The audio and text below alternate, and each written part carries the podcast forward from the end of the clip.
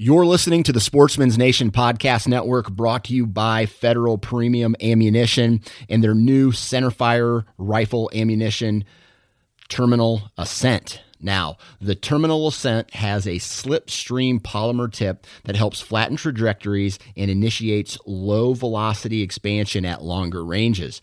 The terminal Ascent gives you match grade long range accuracy in a bonded hunting bullet. And it comes in a variety of cartridges, including the 6.5 Creedmoor, the 280 Ackley Improved, the 28 Nosler, the 7mm Remington Mag 30-06, and the 300 Win Mag. If you want to find more information about the Terminal Ascent, visit federalpremium.com. And while you're there, check out It's Federal Season, the official podcast of Federal Ammunition. Welcome to another episode of the Ohio Huntsman Podcast. Glad to have you here. And today's episode is going to be it's kind of a fun one as we're getting ready for bow season to open. We thought it would be fun to each one of us, Jacob, Jeff, and I, pick one thing. If you had to pick one thing that's most important to a bow hunter to be successful as a bow hunter, what would it be? We eliminated your bow because you obviously need a bow and broadheads, right? Because I think it's generally understood that you need a quality broadhead and you need a bow. So we decided for this exercise, we would eliminate those two things and go from there. So this is what's the most important thing to a bow hunter? And it was a fun little debate. So uh, we'd love to hear from you guys. What what all you think? Do you agree with one of us? Do you agree with all of us? Do, would you pick something different altogether? So let us know. Shoot us a message. Facebook, Instagram. We're Ohio Huntsman on Facebook. Ohio Huntsman underscore podcast on Instagram. And let us know. Before we get into that, though, I want to talk about our sponsor, Monster Whitetail Grub. They have been a sponsor of ours for a long time, and we're really thankful for that. They support the show, and I'd encourage you guys to check them out and support them. They're an Ohio based company, and like I said, we're getting real close to deer season, and they make a great deer feed product. They've got their signature Monster Whitetail Grub feed, which is a high protein feed, mineral mixed in. You can get flavor additives, lots of cool stuff. You can get flavored corn, which sort of ups the game on, on just standard corn. And then you can also get straight mineral. So whatever you need, they've got it. So check out ohiohuntsman.com slash sponsors. That's where you'll find all of the information on our sponsors. And you can get in touch with them, order some of their product, and give it a try. Now, let's get into this debate. Welcome to the Ohio Huntsman Podcast, where three brothers, Jason, Jacob, and Jeff, discuss all things hunting in Ohio. Our goal is to be your source for accurate and reliable hunting news and conservation issues in the great state of Ohio, as well as some fun and interesting conversations along the way. This is the Ohio Huntsman Podcast. Are you listening? All right, so we've got everybody on the call. It's uh, Interestingly enough, fun fact for today, we're recording on June 29th. It is Jacob's birthday, so happy birthday. And if you Thank you. Yes, if you listened a couple episodes ago, I talked about how I hadn't even gotten Jeff his birthday present yet. I have redeemed myself and finally got him his his birthday is in March. I finally got him his birthday present and got Jacob his birthday present early. So it was kind of easy. I sort of got you guys the same thing, but Yeah. slight variation. Well, now Dad wants one. Oh, he saw it. He saw it and said, "Oh, you know, I wonder where Jason got that from." And I'm like, "Well, I'm pretty sure he made it." So, Yeah. yeah. So for listeners, I made um, ba- basically a small game carrier. You know, it's got an adjustable loops. You know that you can cinch down, so you could use it for squirrels. You could use it for rabbits. You could use it. It doesn't have enough loops to carry a limit of doves, but you could. I was thinking because it started to get kind of bulky if I was going to put that many loops. Like it's just your standard, whatever, two, two and a half inch carabiner, just your cheapo aluminum, you know, not weight bearing carabiner. And if I was going to put that many loops on, it started to get kind of full. And so I, my thought was, well, you've got enough here if you doubled up the loops to carry a limit of doves. You've got Yeah, to you shoot a limit double of down. doves first. Right. but so that's that's what uh and I I made those and so I didn't realize but so dad wants one now too, huh? Yeah, I mean, he was pretty impressed uh, that you made it, you know, because he was like looking at it and said, "Oh, it's pretty cool, you know, it's something handy to have." You know, because he said, you know, when I go squirrel hunting, you know, not that I've went squirrel hunting in a few years, basically, is what he said, but uh, you know, I just carry them by their tails or stuff them in a coat pocket. And if you get lucky and you're getting quite a few, that gets pretty cumbersome. Yeah. Yeah, I've I don't I've the one I have for myself isn't as nice as the one I made for you. I guess mine's a prototype. Uh, it's got I think it's only got four loops on it and it doesn't have like the the uh the cobra weave around it to kind of dress it up and so but yeah so that's that so again happy birthday jake and you're spending it uh recording a podcast so anything else new we want to talk about before we get into the the actual topic we want to talk about today Well, I think last episode, maybe it was the episode before that, I talked about how I hadn't checked my trail camera in Yeah. a long time. Mhm. Well, I checked that and I had uh, some interesting photos that I kind of blew my mind. I think a fawn was hanging out with a buck for like three or four days. Like I would get photos of this buck and a fawn together and never any does. And then like after 3 or 4 days this buck came in, a fawn came in, and then a doe came in. And then I never saw uh the buck with the fawn again. Hmm. But it was like on the regular every day this buck would uh come in and there'd be a fawn with it. So I think that, you know, this fawn got lost and was tagging along with this buck for a couple of days, which I thought was pretty surprising.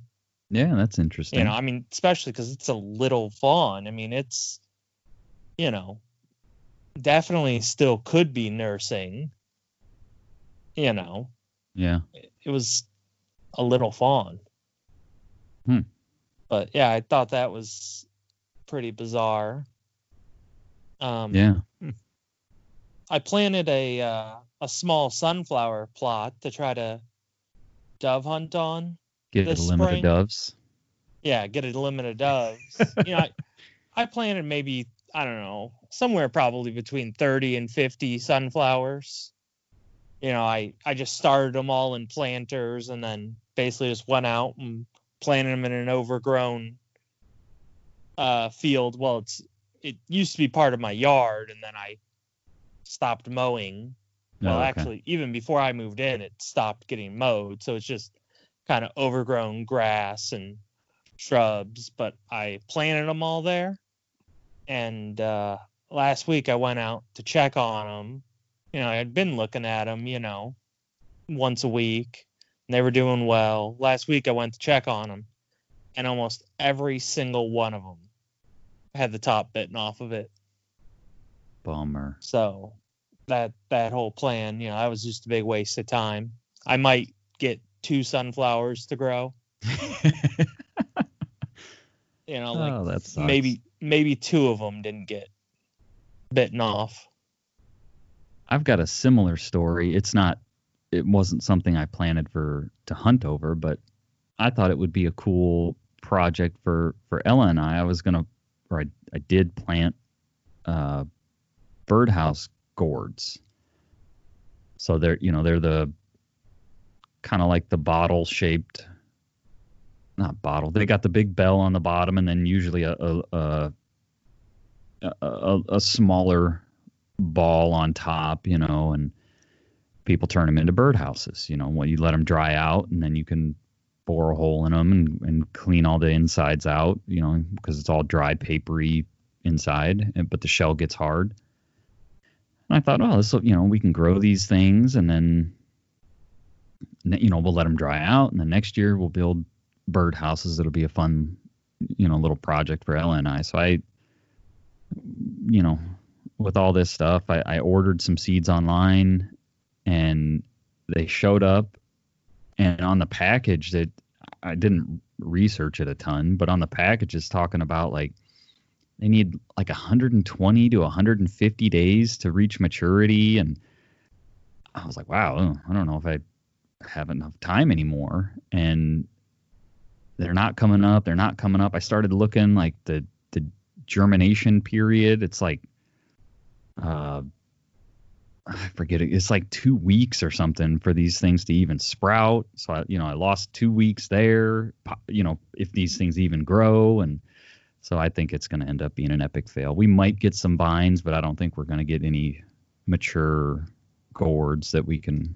I mean, we'll see. I'll keep y'all posted, but I don't have any baby uh, gourd plants yet, so I think it's I made I may have gotten too late of a start on that on that project. Yeah, that that because I'm doing the math here, and yeah, that's it's gonna be tough. Yeah, I think I'd have had to get them in. I mean, at least a month ago. Yeah, yeah. I mean, not too long after the the last frost. I mean, that's kind of a a long window, but we'll see. Maybe we'll get some small gourds and we can make small birdhouses. but we'll see. So, so I discovered the other day, yesterday, I was out at my property, and I guess I didn't know this. First real full season with the property. It is full, and I mean full of black raspberries. Oh, really? Yeah, like all the paths and mowed areas, like lining those they're all lined with briars. And all summer and spring, I was just cursing it, like, ah, get all these briars out of here, get these briars out of here. Well, come to find out, a lot of them are black raspberries. um, I think that's a nice find, though. Yeah. So, but I don't know. The only thing is, I don't. If I guess if any listeners have any tips or tricks, I don't know if there's a tip or trick, but some of them, I don't know if it's the birds or if the plants just didn't get. I don't know. There seems like a lot of them. They're not. You can tell that they tried to berry, but they almost look like they're burnt out. I don't know if the birds nipped them off already, or I don't know. Because hmm. it's weird.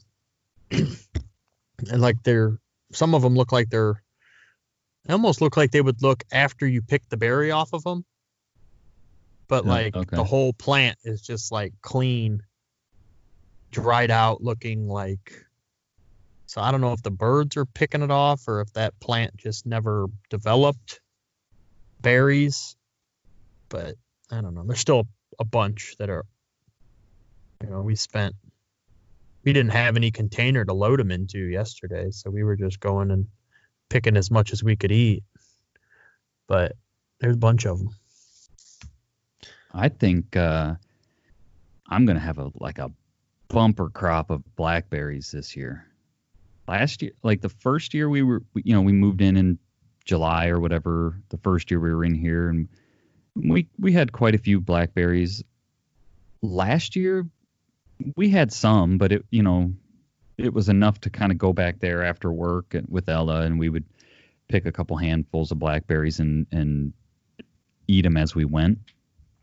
But this year, man, when I'm, you know, because you guys know we've got some mowed paths back there, and when I'm walking there, it's like everywhere blackberries, but and they're just loaded with. I mean, they're not ripe yet, but they're just loaded with ripening or or you know the starts of blackberries. Yeah, same thing over here. I it's going to be a good year for berries. Yeah. And you know, I don't I don't know if that's a a thing cuz yeah, last year not not many.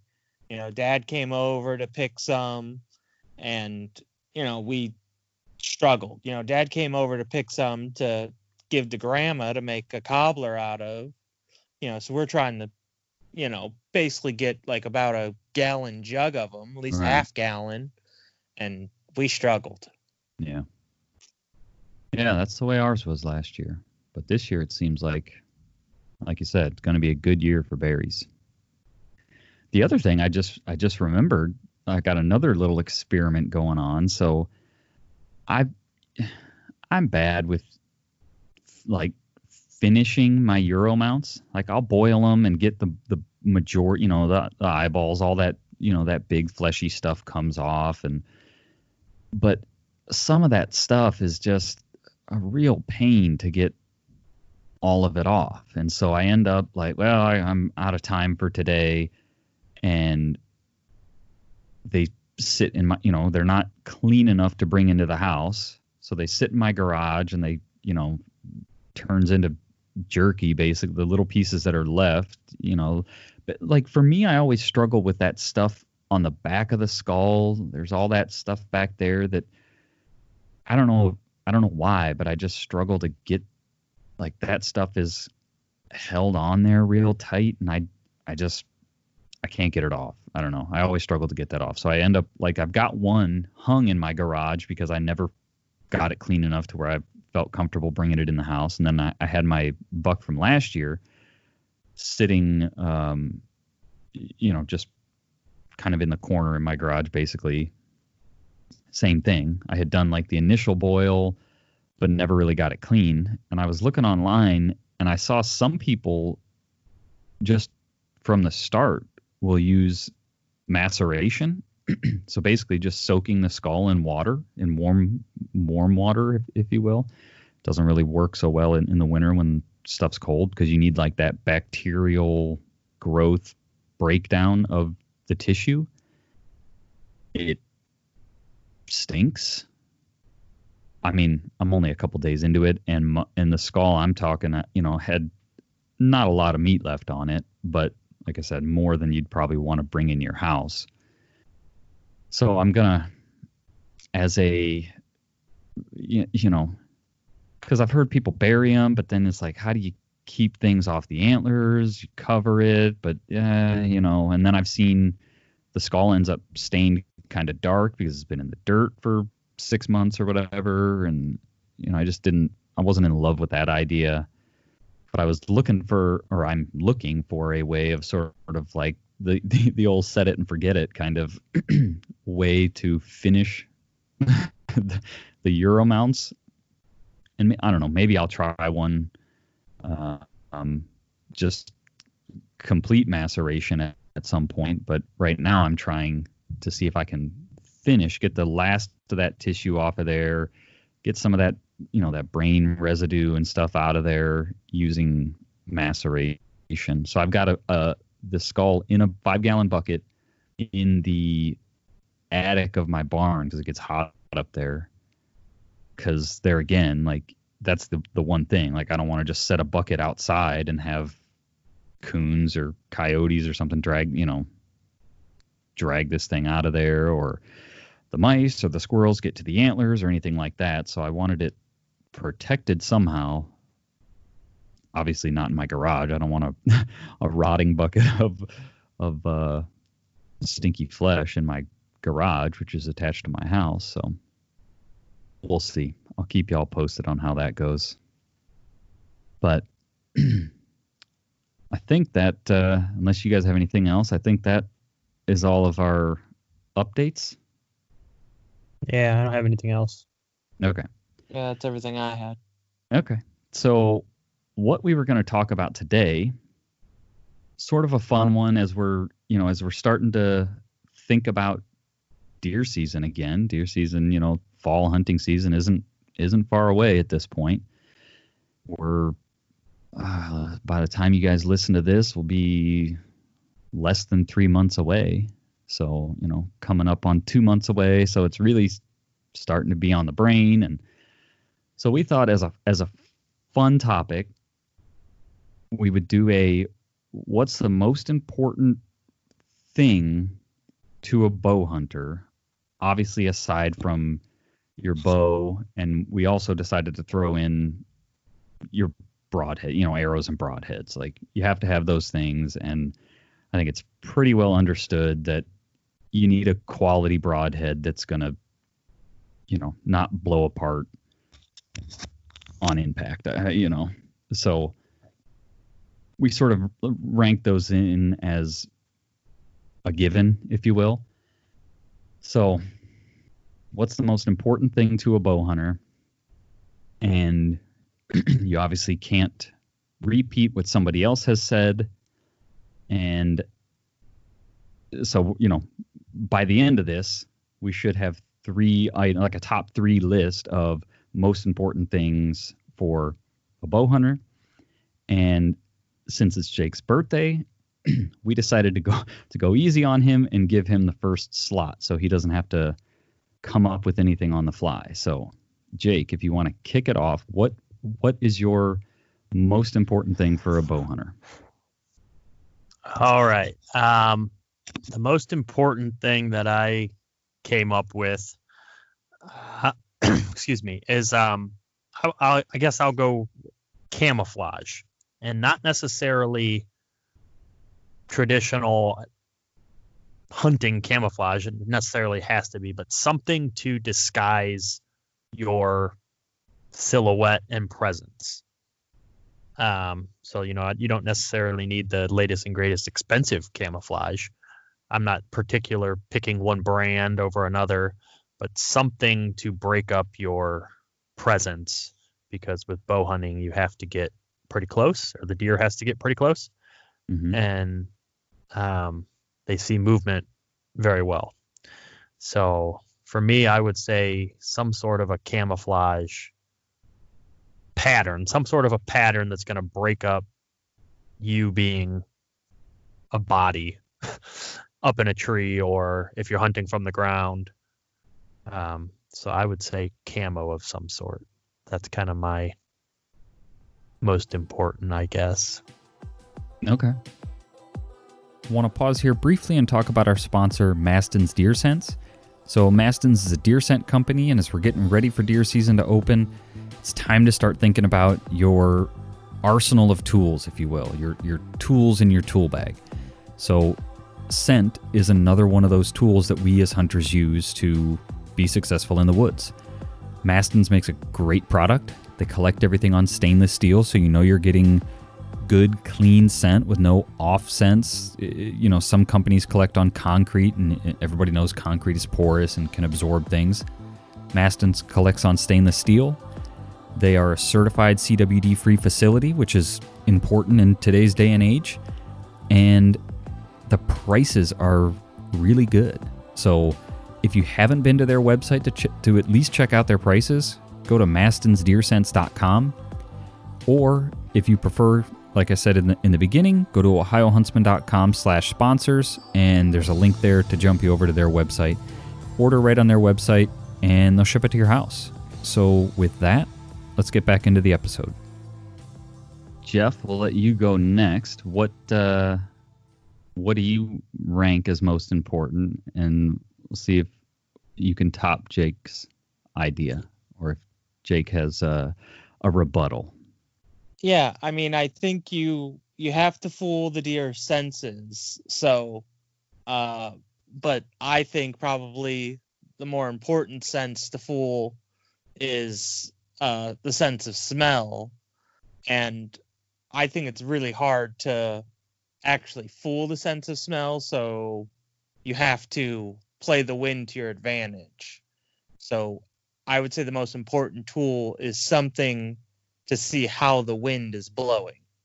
You know, and not just like, oh, it's blowing, you know, north, but something that's going to kind of show you, you know, whether it's uh, you know, piece of cotton or uh, milkweed uh, fluff, you know, to really show how the wind is blowing and where your scent is, you know, where the wind's going from you and downwind, you know, where your scent is blowing.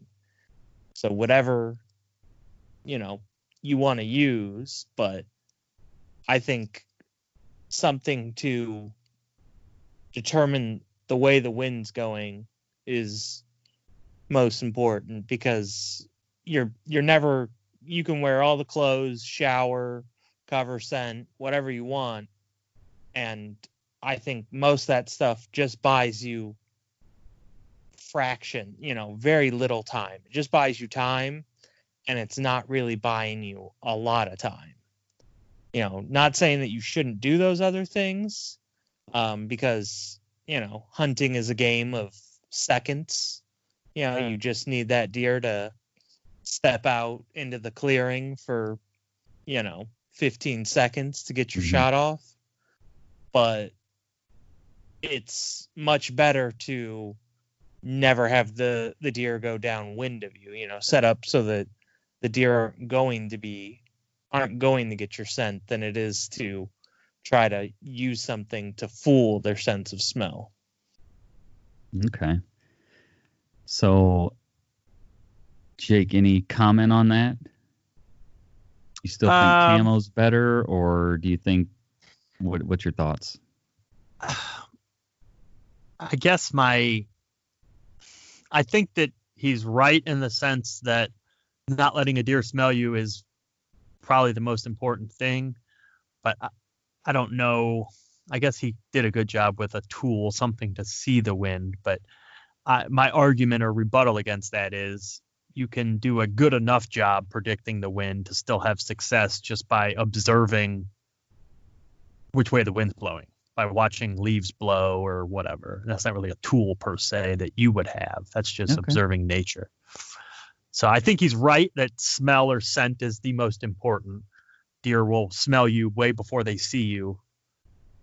But I feel like you can do that without having an extra tool, just having a little bit of woodsmanship good enough. You know, maybe not to the minute detail of letting a piece of milkweed fluff go and seeing how it goes, you know, in and out, up and down.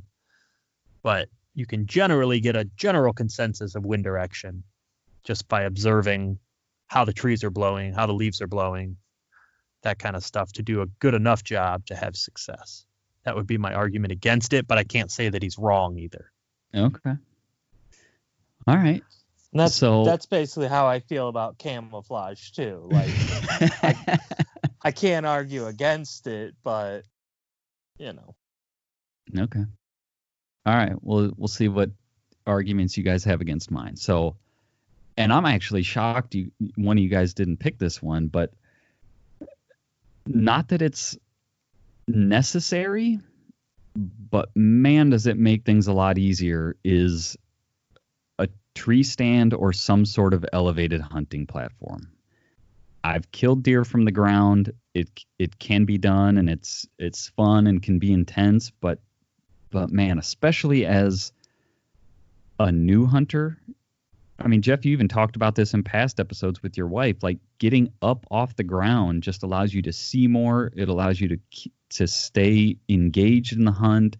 You can see something coming from a, a much longer way away and get ready. Whereas on the ground, a lot of times, in order to be successful in that, you've got to be tucked back into something to where you you can't see a lot, so you kind of have to be ready the entire time. You've kind of got to be sitting there with your bow at the ready, and getting up off the ground just just ups your odds. I think it it a lot of times helps you defeat a deer's nose. It gets your scent up in another layer of the wind stream, and so it can carry your scent up and away. It gets you out of their normal line of sight to where camouflage isn't as big of a, a deal. You know, as long as you're not standing up there in a in a white T-shirt or something, or a you know color that deer see really well, and you're not flailing your arms around up there.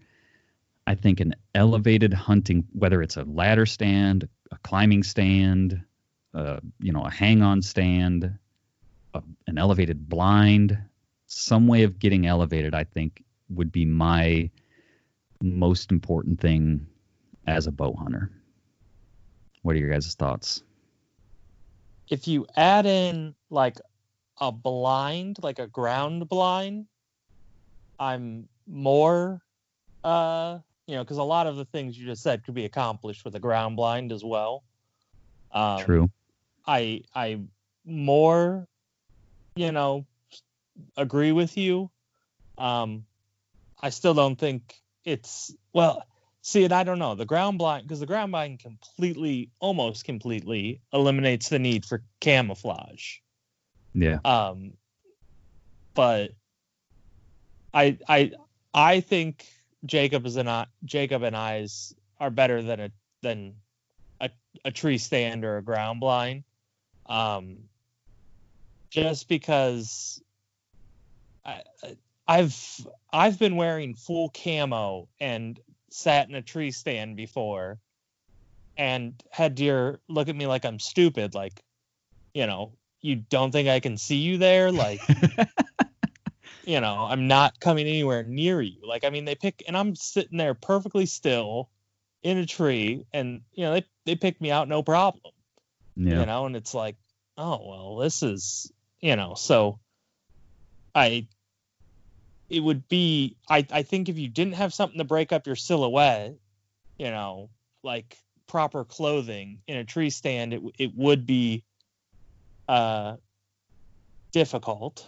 You know, it would the the the camo makes it more important. You know, is uh, kind of outdoes the tree stand there, and you can uh, kind of with the scent thing is you can make a lot of mistakes with the tree stand if you can't accurately predict how the wind is moving.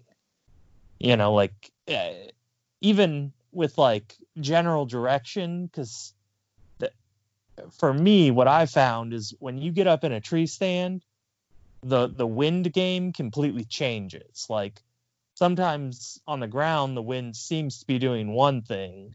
When you get up in a tree stand and you actually use, you know, uh, milkweed fluff or something, it's like, oh well, I never expected it. The wind was, you know, basically blowing, you know, coming from this direction, but then right over there, it's looping around and going straight back the way the wind's coming. You know, it so I I feel Jacob and I's are better than yours in in those that's my argument. Okay. So my rebuttal to your rebuttal is I th- I think I, and I'll I'll I'll I'll concede the fact that yes you can get picked off in a tree stand but I would argue that proper stand placement, picking the right tree, not, you know, like if you're sitting on a telephone pole, right, it's easy for them to look up and see. But if you're in a tr- in a tree stand with some good back cover and you haven't trimmed every branch off, I think you can get away with a lot. And I think as another another pro for the tree stand argument you you learn so much from being in a tree stand. You could be hunting on the ground and get busted because you know you didn't have you weren't playing the wind right and never know you got busted because you can't see anything whereas in a tree stand a lot of times you can see all that happening and go oh that's what happened that's where i made my mistake or oh the deer are actually crossing over there or like you you can learn a lot from being in a tree stand so I would agree. Um, and I think there, unfortunately, there's caveats to every one of these. But I think deer. jake i think we lost you you there Yep, I'm here. Sorry. I think deer density probably plays a role.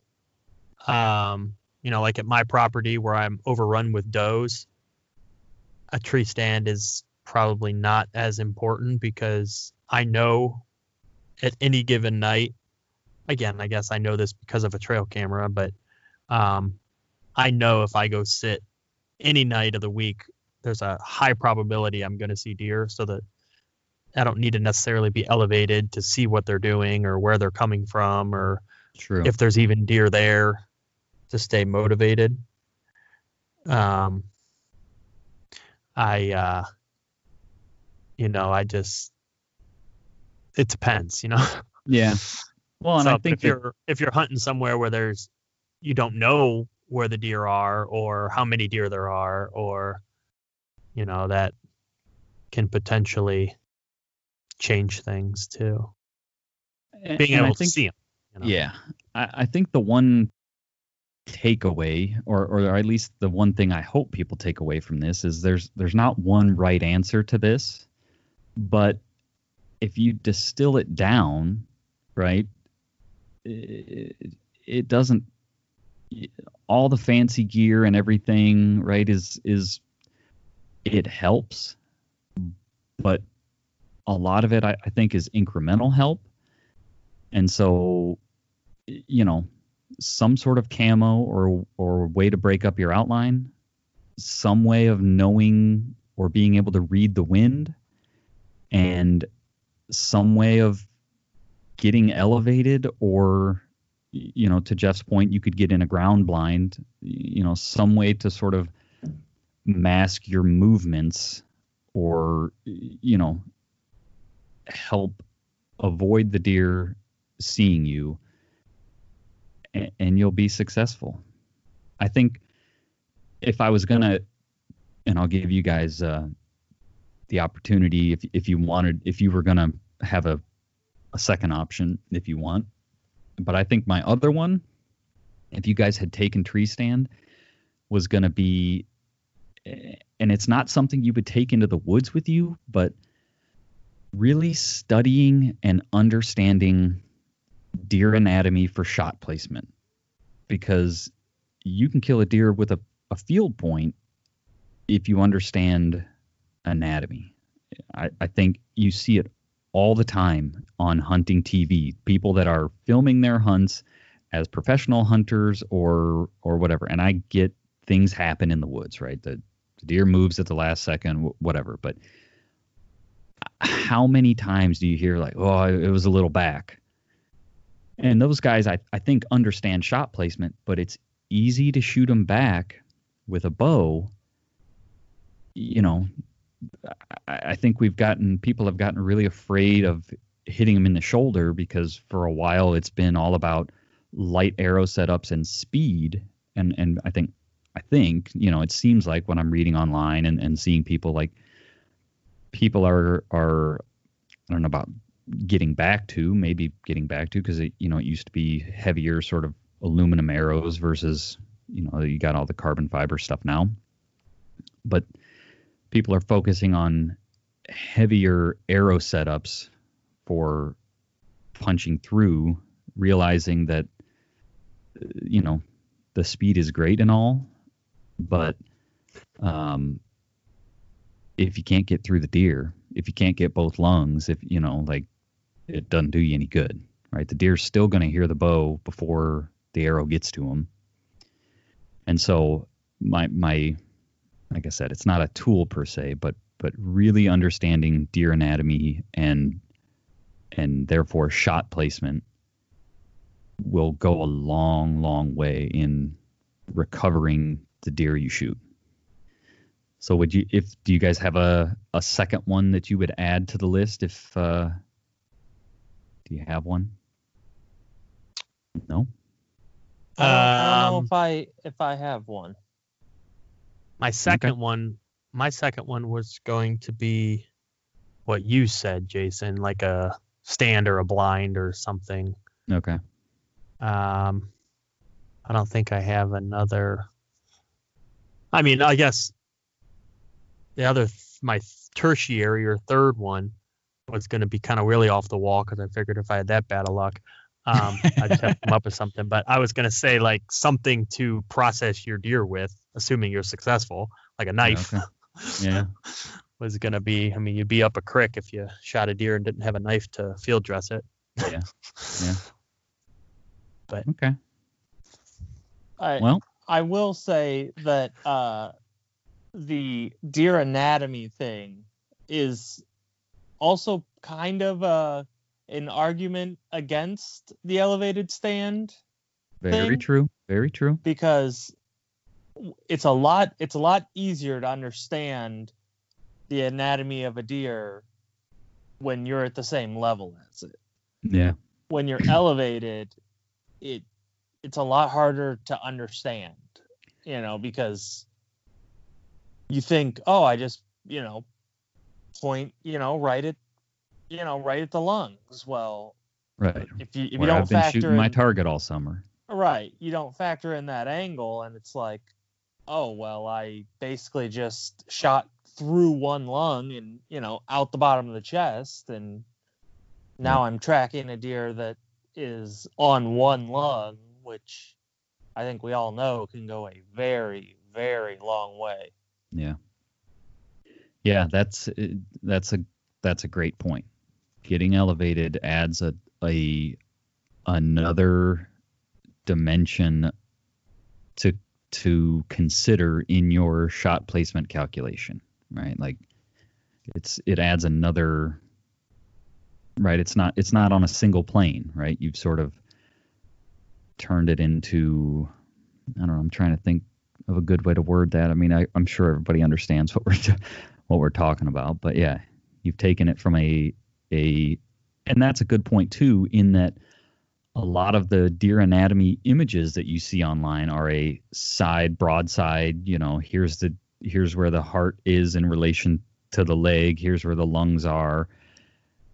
But then you know you add that element of an angle coming down out of a tree stand, and it adds a layer of complexity. That's that's for sure.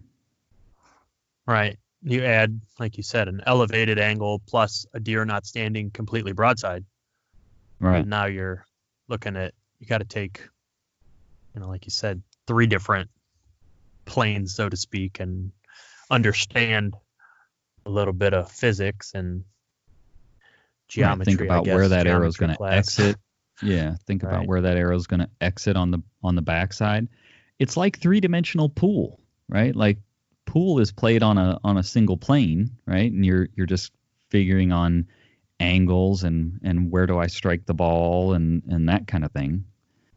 But if you were to add a right a, a third dimension to pool, you know, it it very much increases the complexity. Right. Yeah.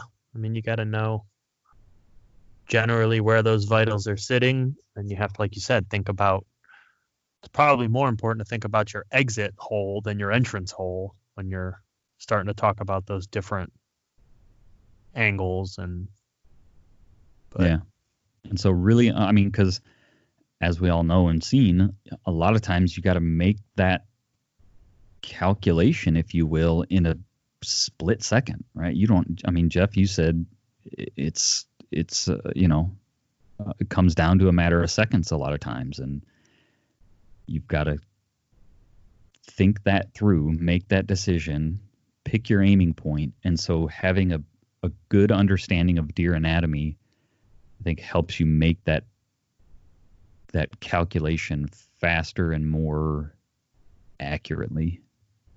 And then, you know, hopefully you can hit that hopefully you can hit That that, point. point. you picked out. Right. That just goes back to I know we've talked about it on previous episodes. Like you've got to practice hunting scenarios the best you can. You know, I mean it's yes, it's fun to sit out there and blast targets at a or blast arrows at a target that's whatever, 30 yards out in front of you and you're standing there shooting straight at it, but if you have the ability, get elevated, practice elevated, put the target at angles, do different things to see exactly how your arrows and your setup is going to react and And get your heart rate up. You know, do 20 push-ups and then try to shoot a bullseye or do, you know, 50 jumping jacks or something to get your heart rate elevated and see how things change or break down or you know Yeah. The one thing I found that has been a little bit helpful for me, I think, is just, and it was kind of out of necessity because the target I had was I was shooting my arrows straight through it with my crossbow up to the fletching. So I decided I was going to hang my target from a rope from my kid's swing set. Well, where I live, it's pretty windy at times. I live up on top of a hill. So it was kind of interesting because the target would blow in the wind. So now it was kind of a little bit of a moving target, oh, which okay. helped helped a little bit. You know, it's spinning, it's rotating, it's blowing a little bit, which is a little more. Not that deer blow in the wind, but you know what I mean. They're a lot of times moving or walking, or so you got to practice kind of following the target until you can get it to stop or whatever. But just stuff like that. Get creative. Yeah. Yeah that's a cool idea. All right. Well like i said in the beginning this is just going to kind of be a fun uh, as we start thinking about deer season you know what's most important. So if you guys have another one that you think is uh, you know that you that you would argue is more important than uh, any of the things we listed let us know and and of course give your give your supporting evidence as to why. And uh, yeah hit us up on uh, social media with that. That's going to do it for this week. And as always thank you for listening. Thank you for sharing. That's the way we get this content out to other people to, to new audiences is by you all sharing it on your social media pages it's not gonna go by itself right? This isn't viral content. This isn't uh, content that is you know that sort of fits the standard narrative that uh, of things that sort of grow legs on their own. And, and even those things that do grow legs on their own it's from people sharing them. So I encourage you all, I appreciate you all sharing this stuff, sending it to your friends, sending it to your your hunting buddies, your you know, the people that you hunt with at hunting camp and hopefully you're getting excited for fall hunting season. There's uh, still time left to enter into the controlled hunt drawings for you know that the ODNR is putting on. Everything's going to be online this year, so if you're interested in that, make sure you check that out. And with that, I think that's everything. I'll let you all go and we'll talk to you all next week. Thanks for listening.